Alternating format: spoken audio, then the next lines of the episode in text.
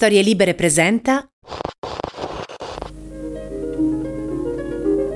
E anche quest'anno ce lo siamo levato dalle scatole, si potrebbe dire parafrasando il milanese imbruttito. Siamo a dicembre e questo duemilaventidue sta finalmente volgendo al termine. Finalmente perché, sarete d'accordo con noi, è stato l'ennesimo anno per nulla facile da digerire. È iniziata l'operazione militare della Russia. Guerre, crisi politiche, problemi ambientali, rincari, inflazione, persino la morte di Angela Lansbury. Insomma, sono stati dodici mesi sfiancanti. Anche noi di Quid abbiamo in qualche modo sentito l'affanno di dover raccontare un mondo che ci ha messi davvero a dura prova. Nella più tipica tradizione di fine anno, allora vogliamo tirare le somme di questo duemilaventidue che si chiude, buttando però l'occhio all'anno che comincia, concentrandoci su quello che possiamo fare per cambiare le cose nell'anno che verrà, partendo da una consapevolezza. La nostra battaglia di liberazione, la lotta per i nostri diritti, non si può certo fermare. Io sono Paolo Armelli. E io sono Daniele Biaggi. Siamo giornalisti e content creator freelance e insieme abbiamo creato Quid, Queer Identities. Una piattaforma che ha un profilo Instagram, una newsletter e anche questo podcast. Tutti dedicati all'attualità e alla cultura L G B T Q più. Con noi ci sarà anche Porpora Marcasciano, presidentessa della Commissione Pari Opportunità del Comune di Bologna, con una sua pillola precisa e fulminante. Questo è Queer Identities, il Quid che vi mancava. E quindi che anno è stato questo duemilaventidue? I bilanci sono per loro stessa natura ingannevoli. A seconda della prospettiva che si adotta, degli episodi che si decide di valorizzare, si può offrire uno spaccato contraddittorio. Eppure tutti questi elementi convivono tra loro. Il Senato italiano ha affossato... Convivono l'affossamento definitivo del D D L Zan e il ritorno nelle piazze per i Pride dopo gli anni di pandemia. Convivono episodi tremendi di cronaca come la morte di Chloe Bianco e casi invece in cui finalmente uomini e donne transgender sono tornate a ricoprire ruoli politici di rilievo, come Monica Romano, prima persona transgender eletta nel Consiglio Comunale di Milano, o la nostra Porpora Marcasciano, che a fine duemilaventuno è diventata presidente della Commissione Pari Opportunità del Comune di Bologna e ha esercitato per tutto il duemilaventidue il suo ruolo con passione, dando visibilità alle tante battaglie della comunità L G B T Q più. A non Sanremo. Sono in gara? No, lei non è in gara. Lei è la mia compagna di viaggio di questa terza serata. Perfino a livello di rappresentazione mediatica convivono il successo di Drusilla Foer sul palco del Festival di Sanremo o la vittoria dell'Oscar di Ariana De Bose, prima persona afro-latina apertamente queer, con le continue oscenità che sentiamo ripetere ogni giorno nei salotti politici sulla presunta dittatura del politicamente corretto o della fantomatica teoria gender insegnata ai bambini nelle scuole. Queste contraddizioni poi diventano ancora più evidenti se si guarda al mondo nel suo complesso. Ai passi avanti fatti in tanti paesi che hanno legalizzato il matrimonio ugualitario, come per esempio Cuba e il Messico, si accompagna a un inasprimento delle libertà in Russia o in alcuni paesi africani. Per non parlare degli Stati Uniti, poi, dove l'esacerbarsi dello scontro tra conservatori e progressisti sta provocando un'involuzione sul tema dei diritti e delle libertà personali. Si pensi al durissimo scontro sull'aborto o al recente drammatico attacco al Club Q in Colorado, dove sono morte cinque persone. In Italia la questione non va meglio, anzi, la vittoria di Giorgia Meloni, le battaglie ideologiche dei suoi alleati, la scellerata scelta di ministri ultraconservatori spaventano la comunità L G B T Q più e pongono legittime domande sul futuro che ci aspetta. Domande sulle quali torneremo tra poco in compagnia del nostro ospite di questa puntata. Insomma, la risposta alla domanda che anno è stato non può che essere complessa, sfaccettata e forse irriducibile a un'unica etichetta positivo versus negativo. Insomma, l'abbiamo capito, la situazione è a dir poco complessa, ondivaga. A volte però, osservando le notizie una dopo l'altra nel loro succedersi nervoso e incessante, sembra che a prevalere siano le notizie negative, i passi indietro. E questo ha un effetto pesante sul clima generale, sulla nostra situazione psicologica. Già venivamo da due anni non facili, quelli del boom della pandemia, che sono stati pagati a caro prezzo da tutti, ma in particolare dalle categorie marginalizzate. Una ricerca di The Trevor Project negli Stati Uniti ha dimostrato che il quarantacinque per cento dei giovani L G B T Q più americani ha seriamente considerato il suicidio nel duemilaventuno e il quattordici per cento ci ha anche provato. I dati sono ancora più gravi se si parla di minoranze nere, asiatiche e così via. Non ci sono statistiche specifiche sull'Italia, ma possiamo immaginare che la preoccupazione sia la medesima. Spesso si dice che tra millennial e generazione Z quelle di oggi siano generazioni fin troppo sensibili e fragili rispetto ai problemi del mondo, tra trigger warning e safe space. Eppure siamo anche esposti, tramite mezzi di comunicazione e social, a una consapevolezza di ciò che ci accade attorno che ci rende inevitabilmente più consci di come quasi tutto stia andando a scatafascio. Quest'estate si è parlato molto di ansia climatica, per esempio, quella particolare sensazione di angoscia che ci attanaglia quando pensiamo alle temperature sempre più alte, alla crisi ambientale e al futuro sempre più fosco del nostro pianeta.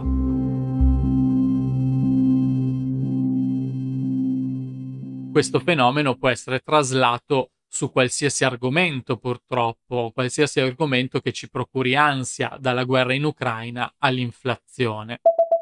Un articolo di Wired U S del maggio scorso parla per esempio proprio della paralisi psicologica che ci prende quando siamo costantemente esposti a notizie negative, che sono poi quelle che d'istinto catturano maggiormente la nostra attenzione. Interpellato dal magazine, lo psichiatra Jess P. Sachkin ha detto: là fuori è pieno di notizie preoccupanti e il nostro cervello ha un pregiudizio negativo. Abbiamo un meccanismo innato nella nostra amigdala e nel sistema limbico che ci fa porre attenzione a tutto ciò che potrebbe farci del male, ma questo ha un impatto su umore, sonno e ansia. La soluzione? Creare una specie di resilienza selettiva, rimanere informati dunque, ma non farsi sopraffare dal flusso di negatività, soprattutto scandendo con ritmi orari e con fonti selezionate il modo in cui siamo sottoposti alle notizie. E poi, soprattutto, cercare di mettere tutto in prospettiva, trasformando l'angoscia in qualcosa di proattivo. Non posso fare nulla per ciò che sta accadendo in Ucraina, ma posso provare a essere buono con i miei studenti, i miei pazienti e la mia famiglia, dice sempre Sachkin. Eccolo forse un primo segreto: trasformare la sensazione di essere impotenti di fronte al mondo in uno stimolo a cambiarlo, quello stesso mondo, magari in piccolo, magari nel nostro ambito quotidiano. Ed è qui che secondo noi entra in gioco una delle armi che più dobbiamo affinare e affilare in questi tempi così preoccupanti: l'attivismo. Ma cosa significa fare attivismo oggi? Se si guarda al passato, a grandi eventi come Stonewall, l'attivismo è coinciso con una vera lotta di liberazione che è passata, e forse passa ancora oggi, dallo scontro con le regole che l'asfissiante società patriarcale impone. Con questo non vogliamo invitarvi a scendere in piazza con i forconi, per carità, ma noi stessi, nella nostra attività quotidiana sui social, ci siamo chiesti quanto la condivisione di una card nelle stories di Instagram potesse considerarsi vero attivismo, o se non fosse invece una versione privilegiata, comoda, passateci il termine, e poco convinta di partecipazione. Non vogliamo certo dire che sia inutile, non saremo certo noi a fare quei discorsi da boomer sull'inutilità dei social come cassa di risonanza. Ne vogliamo esagerare citando casi come la primavera araba, in cui proprio grazie ai social si sono create le condizioni di ritrovo e protesta contro vecchi regimi autocratici. Ma la questione non è semplice e se oggi vogliamo raggiungere degli obiettivi viene da pensare il progresso, la rivoluzione non può che passare dalla commistione tra un attivismo che potremmo definire puramente social e un attivismo più classico, fatto di manifestazioni in piazza, interventi e partecipazione. Anche perché, parliamoci chiaro, la situazione politica italiana non promette nulla di buono. Sicuramente si presenterà l'occasione in cui far sentire la nostra voce tornerà a essere indispensabile per difendere i nostri diritti, i diritti di tutti. E allora non ci si potrà solo nascondere dietro uno schermo e una graziosa grafica realizzata su Canva in colori pastello e font cangianti, ma dovremo tornare attivamente, appunto, a sentirci coinvolti. Non è un segreto però che oggi aleggi un certo scoramento, non tanto tra i rappresentanti della Gen Z, ma tra i millennial, troppo giovani per gettare la spugna, già assuefatti a una serie di sconfitte che si fanno ancora più pesanti di fronte a cinque possibili anni di governo conservatore. Un momento di stanchezza è purtroppo sotto gli occhi di tutti. Se da una parte la stanchezza e il senso di inutilità è inevitabile, non dobbiamo però dimenticare che queste sono battaglie che vanno combattute ogni giorno. Del resto non ci si può mai permettere di abbassare la guardia. La festa del Regno d'Italia ci inquieta. Quando lo scorso venti ottobre i Sentinelli di Milano hanno organizzato la prima manifestazione contro il governo Meloni appena insediatosi, c'è chi ha chiesto se non fosse troppo presto per scendere in piazza. Certo, esiste il pericolo di stancare già da subito le persone coscienziose, chiamandole in piazza a ogni piezo spinto, ma d'altra parte non bisogna rinunciare mai a essere visibili, presenti, vigili e numerosi. Già questo può essere un metodo per raggiungere persone che altrimenti non agganceremmo mai, presentandoci ai loro occhi, facendoci vedere numerosi nelle manifestazioni e dichiarando costantemente che esistiamo. Uscire dalla nostra filter bubble, non smettere mai di far sentire la nostra voce, non lasciare nulla de intentato e così via. Ci sono mille modi, ovviamente, anche di reagire a questi tempi bui.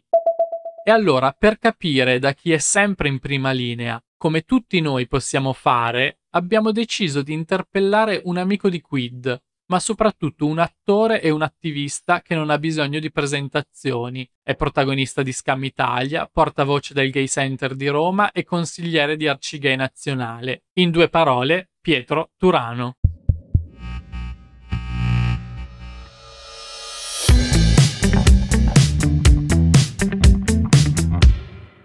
Eccoci, ciao Pietro, grazie mille per aver accettato il nostro invito, siamo davvero molto molto contenti di averti qui con noi oggi. Ciao, grazie a te. Allora, noi in questo episodio stiamo un po' tirando le somme di cosa è stato questo duemilaventidue per la comunità L G B T Q plus, ma in generale un po' sul, sul tema dei diritti ehm, e abbiamo... deciso, abbiamo, come dire, pensato di coinvolgerti proprio in virtù anche un po' del, dell'osservatorio privilegiato da cui tu guardi a queste tematiche come portavoce di Gay Center, come attivista, mh, anche come figura politica, mi verrebbe da dire. Che tipo di, di bilancio dai? Quali sono state le cose più rilevanti che riguardano la nostra comunità e che sono successe quest'anno? Ma allora, eh, intanto... Parto da una cosa carina, positiva, nel senso che eh, finalmente siamo tornati e tornate nelle piazze. Sembra una cosa semplice, però in realtà ha un certo valore, perché un po' per senso di responsabilità, un po' per tutto quello che è successo, il movimento in tutto il mondo a un certo punto, no, con la crisi del Covid, ha deciso di sospendere i Pride. Quindi insomma già questo secondo me è stato un segno importante, perché poi da, da, dal ritorno dei Pride in qualche maniera è anche eh, rinata secondo me una, un desiderio di... essere fisicamente presenti, ecco, quindi anche fuori da quel contesto lì. Il bilancio per il resto mh, non è così positivo, nel senso che io te lo faccio eh, da un punto di vista dei servizi, no? De- del numero verde della Gay Help Line ottocento settecentotré settecentotré, che è nazionale, e eh, a noi restituisce un po' un'immagine di quello che tendenzialmente resta anche un po' più sommerso rispetto alla cronaca, alle cose più visibili. Eh, il bilancio nostro racconta un innalzamento, diciamo, della percezione dell'omofobia e della transfobia, eh, soprattutto eh, fra eh, i più giovani e le più giovani. Da un lato i più giovani e le più giovani vengono intercettate perché eh, sono sicuramente più sensibili e sono più consapevoli in età sempre più giovane, quindi in realtà ha un suo lato positivo. L'altro aspetto è che però percepiscono, nell'ultimo anno hanno percepito con una certa forza un innalzamento, diciamo, del, dell'omofobia e della transfobia. Tra l'altro negli ultimi mesi, che in qualche maniera possiamo far coincidere anche con eh, il cambio di governo, abbiamo notato proprio un sentimento di paura. La sensazione che io ho dal lato dei servizi è che ci sia, una, ci sia molta paura e, e che stia aumentando la sensazione di legittimità della violenza e della discriminazione in una certa fetta, diciamo, di, di popolazione. Certo, infatti questo mi dà, come dire, l'aggancio per uh, affrontare quello che è un po' l'elefante nella stanza, cioè il cambio di governo, mh, diciamo la, la destra, perché mh, come dire anche forse è sbagliato definirlo centrodestra, e le preoccupazioni che mh, la comunità percepisce, ha percepito. Noi mh, avevamo fatto un sondaggio nelle settimane precedenti al voto ed effettivamente, mh, vabbè, ovviamente è un sondaggio all'interno di una bolla eh, che ha la validità che ha, insomma, quindi con tutti i limiti, però effettivamente c'era una grossissima preoccupazione anche da chi magari eh, vive in una condizione di relativo privilegio, cioè come magari possiamo essere noi eh, attiviste o comunque che abbiamo una certa visibilità o anche una certa accettazione eh, a livello sociale. Però è anche vero che appunto la paura che l- la situazione andasse degenerando mh, aumentava certamente le preoccupazioni. Quindi, andando nel concreto, ti vorrei dire proprio da un punto di vista politico, tu vedi il rischio che ci possano essere dei grossi stravolgimenti, cioè potrebbero esserci dei provvedimenti per cui verranno, come dire, abolite le unioni civili, oppure magari anche senza pensare dei provvedimenti così grossi che poi sono molto di, di facciata, ci sono anche delle questioni più delicate come, non lo so, faccio un esempio tra i tanti, la questione delle carriere alias nelle università, cioè pensi che ci sia il rischio di, di grossi cambiamenti in negativo per, per la comunità L G B T Q plus in futuro, nel futuro immediato? La risposta rapida è sì. Cercando di spiegarti perché dico sì, ti direi, allora, noi, la maggior parte di noi è cresciuto, cresciuta comunque in qualche maniera con dei governi tendenzialmente di centrodestra, perché comunque, almeno io sono cresciuto con Berlusconi. Forse abbiamo anche un po' la memoria corta, perché adesso, come dire, anche Giorgia Meloni eh, si maschera in qualche maniera moderata. In realtà è un governo di destra vera, di vera destra questo qui, che fra l'altro fin da subito sta agendo attraverso uno degli strumenti classici, proprio storici, della vera destra, che è proprio attraverso i simboli. Eh, basti guardare per esempio ai nomi dei ministeri che hanno scelto in alcuni casi, si è parlato ulti- insomma nelle ultime settimane, negli ultimi tempi, no, del Ministero dell'Istruzione e del Merito, quindi scelte simboliche di linguaggio eh, proprio per eh, lasciare dei segni, e questo a me già preoccupa.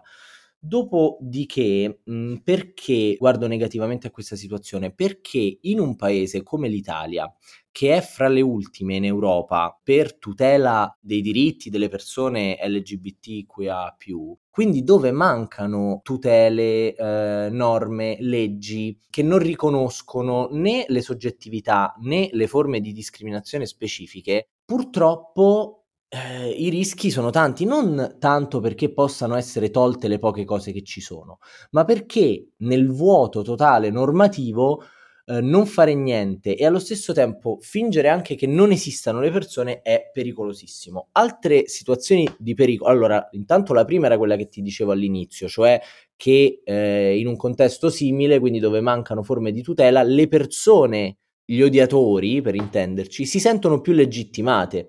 Eh, hai detto carriere alias, allora poco tempo fa abbiamo gestito con eh, Gay Center e Gay Help Line il caso del ragazzo trans del liceo Cavour di Roma, dove tra l'altro già erano successe varie cose negli anni, che nonostante il riconoscimento della carriera alias da parte dell'istituto si è, si, si è trovato insomma discriminato da un professore che non solo non ha rispettato il regolamento della carriera alias che già riconosceva la sua identità, ma che per di più gli ha detto proprio ora vedrai con eh, la destra al governo. Ecco, questo è il punto, cioè in un paese dove non ci sono leggi contro l'omotransfobia, dove non ci sono tutele, le persone violente, omofobe, transfobiche si sentono più legittimate e quindi il pericolo che cresca l'omofobia e trovi campo è enorme.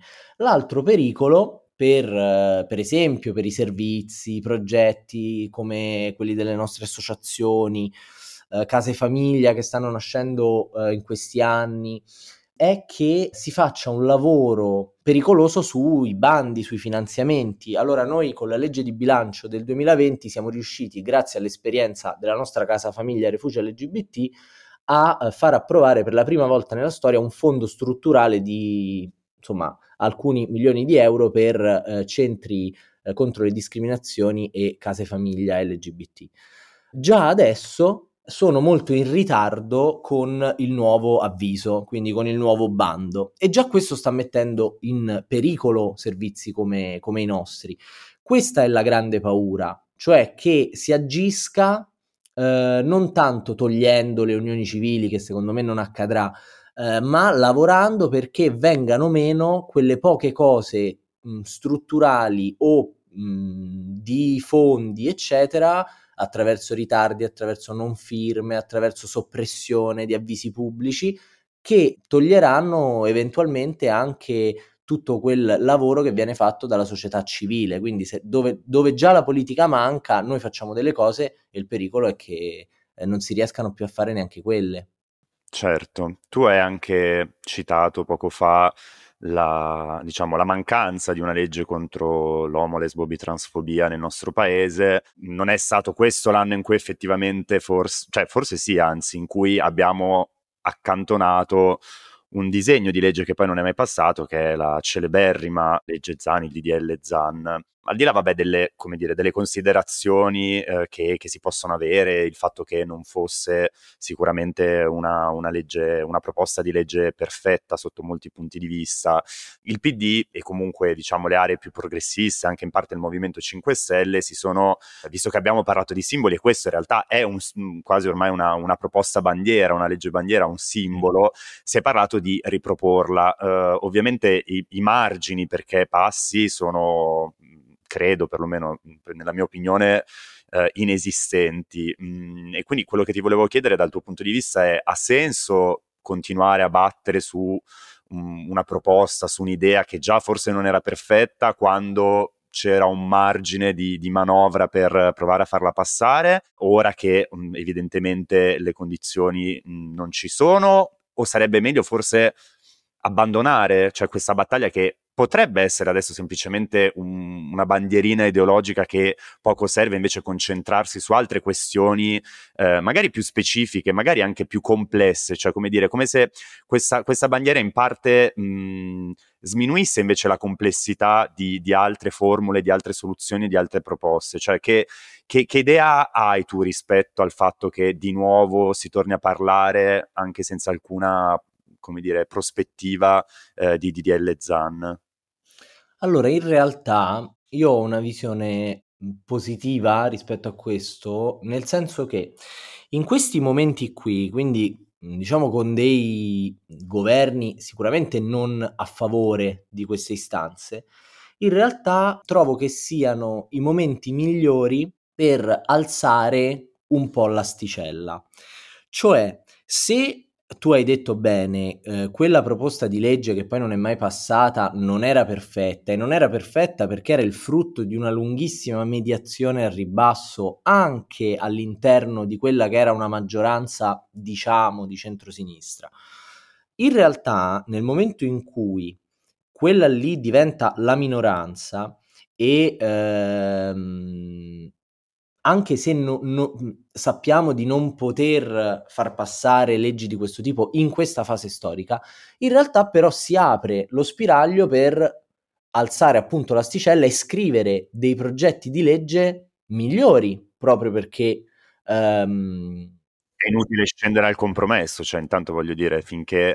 Si può lavorare adesso su delle proposte senza, senza compromessi, cioè la legge che vorremmo davvero. Allora uti- usiamo questi anni di opposizione, di lotta per tirare fuori dalla crisi eh, diciamo le nuove battaglie e eh, scriviamo in questi anni le leggi perfette, cioè abbiamo detto che quelle non erano perfette, allora scriviamo adesso quelle perfette, iniziamo la battaglia adesso, pur sapendo che non sarà oggi il giorno in cui mh, sicuramente passeranno e diventeranno leggi, ma sfruttiamo questo tempo per iniziare a, a, tirarle, a tirare fuori i testi migliori. Cioè adesso, secondo me, anche se sembra il momento sbagliato, dobbiamo tirare fuori la legge perfetta per il matrimonio egualitario, la legge perfetta contro l'omofobia, la lesbofobia, la bifobia, la transfobia, la legge perfetta eh, che vada ehm, a riconoscere in maniera contemporanea, diciamo,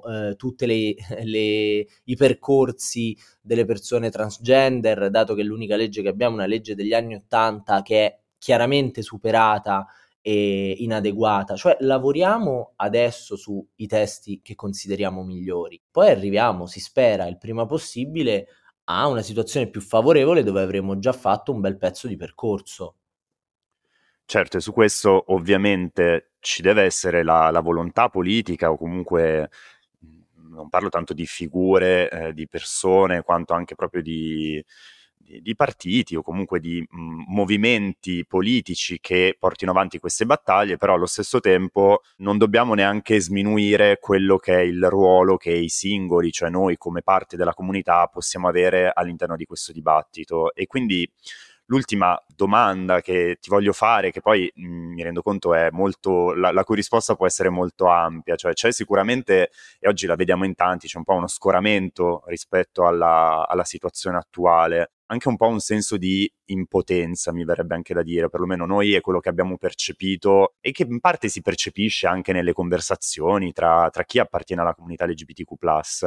Tu sei un attivista e quindi ovviamente guardare all'attivismo in questi momenti significa anche trovare delle prospettive per una pars construens, cioè per qualcosa appunto che, le cui basi possono essere gettate oggi eh, e poi realizzate in un futuro, come dicevi poco fa. Questo vale a livello politico, ma vale anche a livello dei singoli, um, perciò appunto la domanda è questa, cioè che, che consigli ti sentiresti di dare, che tipo di attività, di motivazioni si possono trovare per portare avanti le proprie battaglie di liberazione? Quindi sicuramente scendere nelle piazze, eh, aspettiamo i Pride, ma forse non solo i Pride, e qui no. ti cedo la parola, esatto, qui ti cedo la parola con una serie di, diciamo così, di suggerimenti, cioè di cose che, su cui tu nella tua esperienza quotidiana vedi che possono essere fatte per portare avanti delle battaglie senza lasciarsi scoraggiare eccessivamente. Guarda, diciamo, noi abbiamo un po' questo vizio di accomodarci quando la situazione ci sembra tendenzialmente stabile, ed è quello che forse abbiamo fatto, ma non dico come attivisti, cioè proprio come società, è quello che forse abbiamo fatto negli ultimi anni, un po' accomodarci, un po' sì, abbiamo portato avanti delle battaglie, però come dicevo prima, in queste fasi in cui effettivamente iniziamo a sentire il pericolo sulle nostre vite, perché non, non ci possiamo sentire effettivamente riconosciuti e riconosciute, forse è davvero il momento in cui si può tornare a sentire quel fuoco, no? Eh, che brucia dentro. Io personalmente n- non ho mai smesso di sentirlo, però parlo veramente di ogni soggettività, come dici tu, proprio del singolo, della singola persona. Perciò, secondo me, nei grandi momenti di crisi, e fra l'altro questo è un momento di crisi non italiana politica, ma insomma è un momento di crisi storica, secondo me, identitaria, sociale, su cui ha pesato tanto anche il Covid, perché ora tendiamo a dimenticarlo, ma io lo vedo nel gruppo giovani del Gay Center, quanto i ragazzi e le ragazze abbiano sviluppato anche disturbi sociali, problemi sociali, cioè è un momento di grande crisi, e nei momenti di grande crisi, secondo me, si aprono davvero gli spazi per fare elaborazione politica e culturale dal basso, grazie a proprio questo sentimento che torna ad unire le persone. Cioè dobbiamo tornare ad unirci anche con un posizionamento critico rispetto a quella che consideriamo sinistra. Cioè se non l'abbiamo fatto per fiducia, perché abbiamo voluto credere in questi anni che si potesse costruire qualcosa, adesso possiamo porci criticamente anche nei confronti della sinistra, pretendendo di più. Per questo dicevo, chiedere che venga alzata l'asticella anche nel momento in cui vengono scritte le leggi. Questo lo fanno sicuramente le associazioni, però il singolo secondo me deve sviluppare questo, cioè contro lo scoramento, contro la delusione, secondo me invece si può riaccendere un qualcosa, perché in realtà è in questi momenti che si ricostruiscono le comunità, eh, non in altri. È, è, è ora il momento, quindi non, non serve proprio eh, lasciarsi andare a, alla sfiducia e alla delusione. È adesso il momento migliore per fare comunità, per andare, offrire il proprio supporto nelle associazioni delle proprie città. Sembra una banalità, ma quello che dicevo prima, cioè la possibilità di ehm, dover rinunciare a progetti sociali, eh, magari avremo difficoltà a entrare nelle scuole. Ecco, è qui che il singolo può fare tanto, cioè portare questo lavoro nei propri contesti, quindi mettere uno sguardo sulla propria vita e dire qual è il pezzo che posso fare io.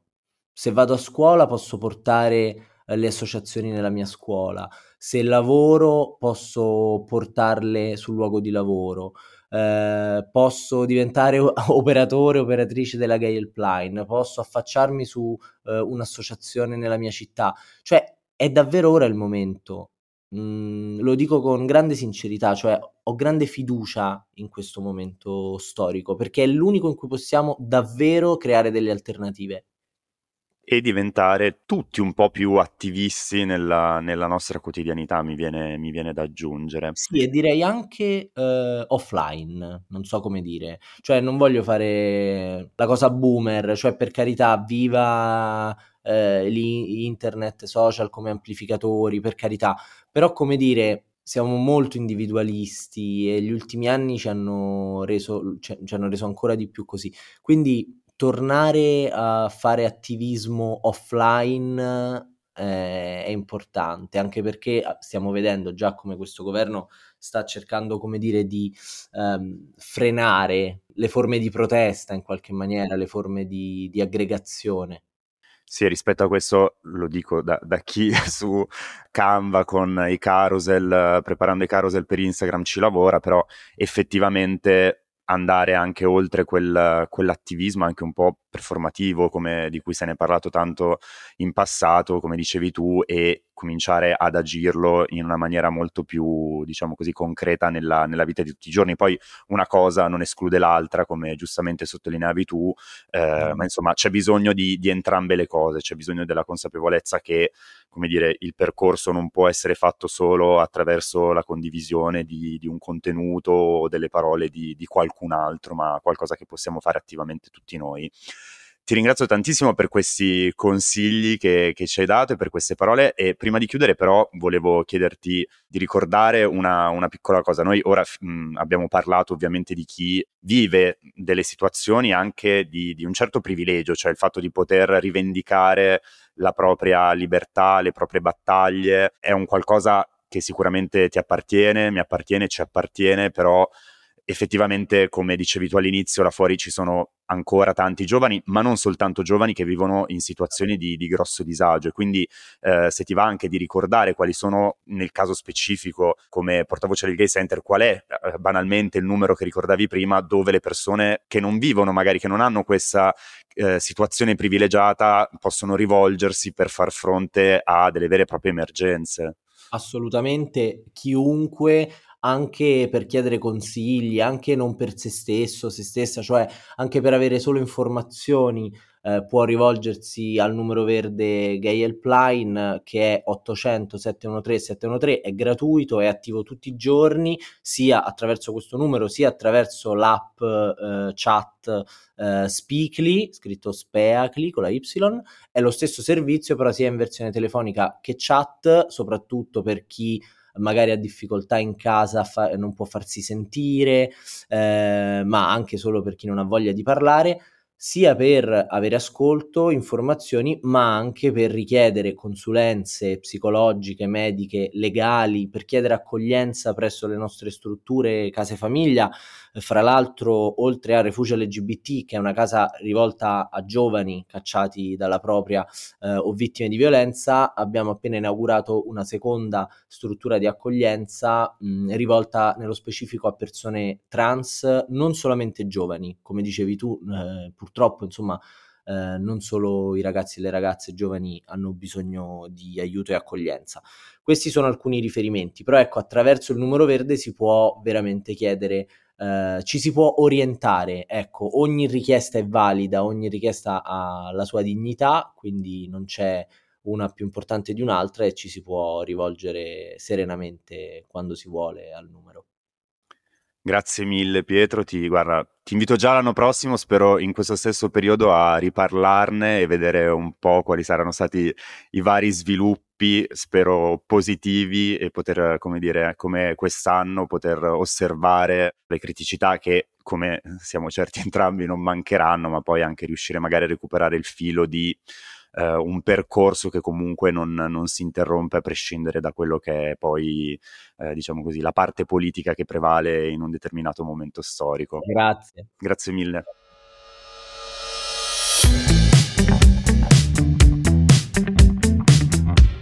Che mondo sarebbe se avessimo dieci, cento, mille, milioni di persone come Pietro Turano?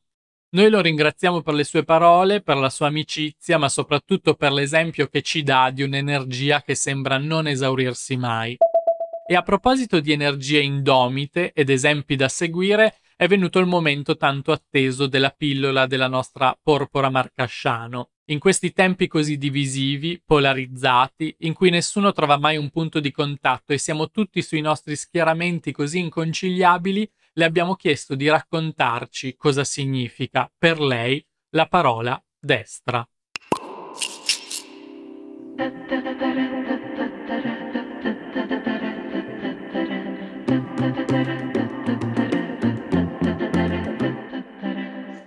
Destra intesa come verso, lato, in senso fisico, geografico, di orientamento, gira a destra, mantieni la destra, scrivere con la destra, al contrario si è mancini. Tirare un destro, un pugno o uno schiaffo di quelli poderosi, come solo i maschi sanno fare. La nostra parte del corpo ritenuta spesso la più importante. Fratturarsi il braccio destro è decisamente peggio che fratturarsi quello sinistro. E poi il suo significato, forse quello eh, più ricorrente, eh, cioè quello del suo senso politico, di pensiero, di appartenenza. Apparentemente piani e dimensioni diverse che però a ben guardare hanno una loro logica, un loro significato simbolico e pratico. La simbologia richiama agli archetipi e, e come dire, Sparta e Atene. La destra è la forza, il pugno, il potere, la maschilità. La sinistra è il cuore, l'amore, la bellezza, eh, la parte del corpo dove batte il cuore. Ed è femminilità, eh, sensibilità e tutto quello che il cuore significa. E poi, vabbè, non uh, dimentichiamo che eh, la destra in senso politico ha segnato tragicamente e maledettamente la storia. E i regimi, il pensiero eh, di destra ha prodotto eh, le tragedie, sì, le tragedie. E credo che dovremmo un po' eh, sforzarci più eh, di usare la sinistra, di essere più mancini. È un po' come dire il dionisiaco e l'apollineo. L'apollineo eh, come appunto intelletto, eh, ragione, potere, dionisiaco, istinto, cuore, magia e tutto questo. Sembrano cose assurde, ma eh, il simbolo, la simbologia e i significati e i significanti di questi sono importantissimi perché influenzano la nostra vita. E questa era la pillola di Porpora. Grazie a Porpora che come sempre ci offre uno spunto di riflessione non banale, ma soprattutto con la sua persona, con la sua figura politica, con il suo corpo e la sua storia, offre uno dei più alti esempi di attivismo ai quali ci possiamo ispirare oggi.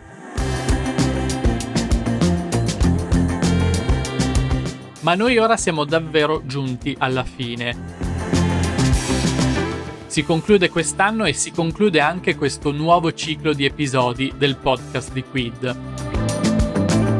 È stata come sempre una bella avventura. Grazie a tutta la squadra di Storie Libere e a tutti gli amici e alle amiche che sono intervenuti per raccontarci questo mondo così pazzo, ma anche pieno di stimoli e prospettive.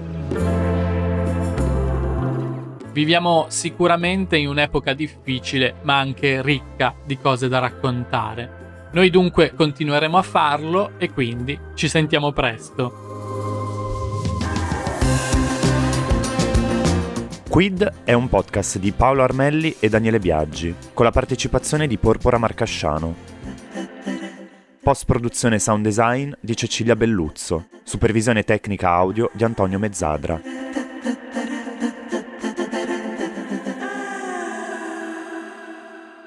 Una produzione storielibere punto effe emme di Gianandrea Cerone e Rossana De Michele.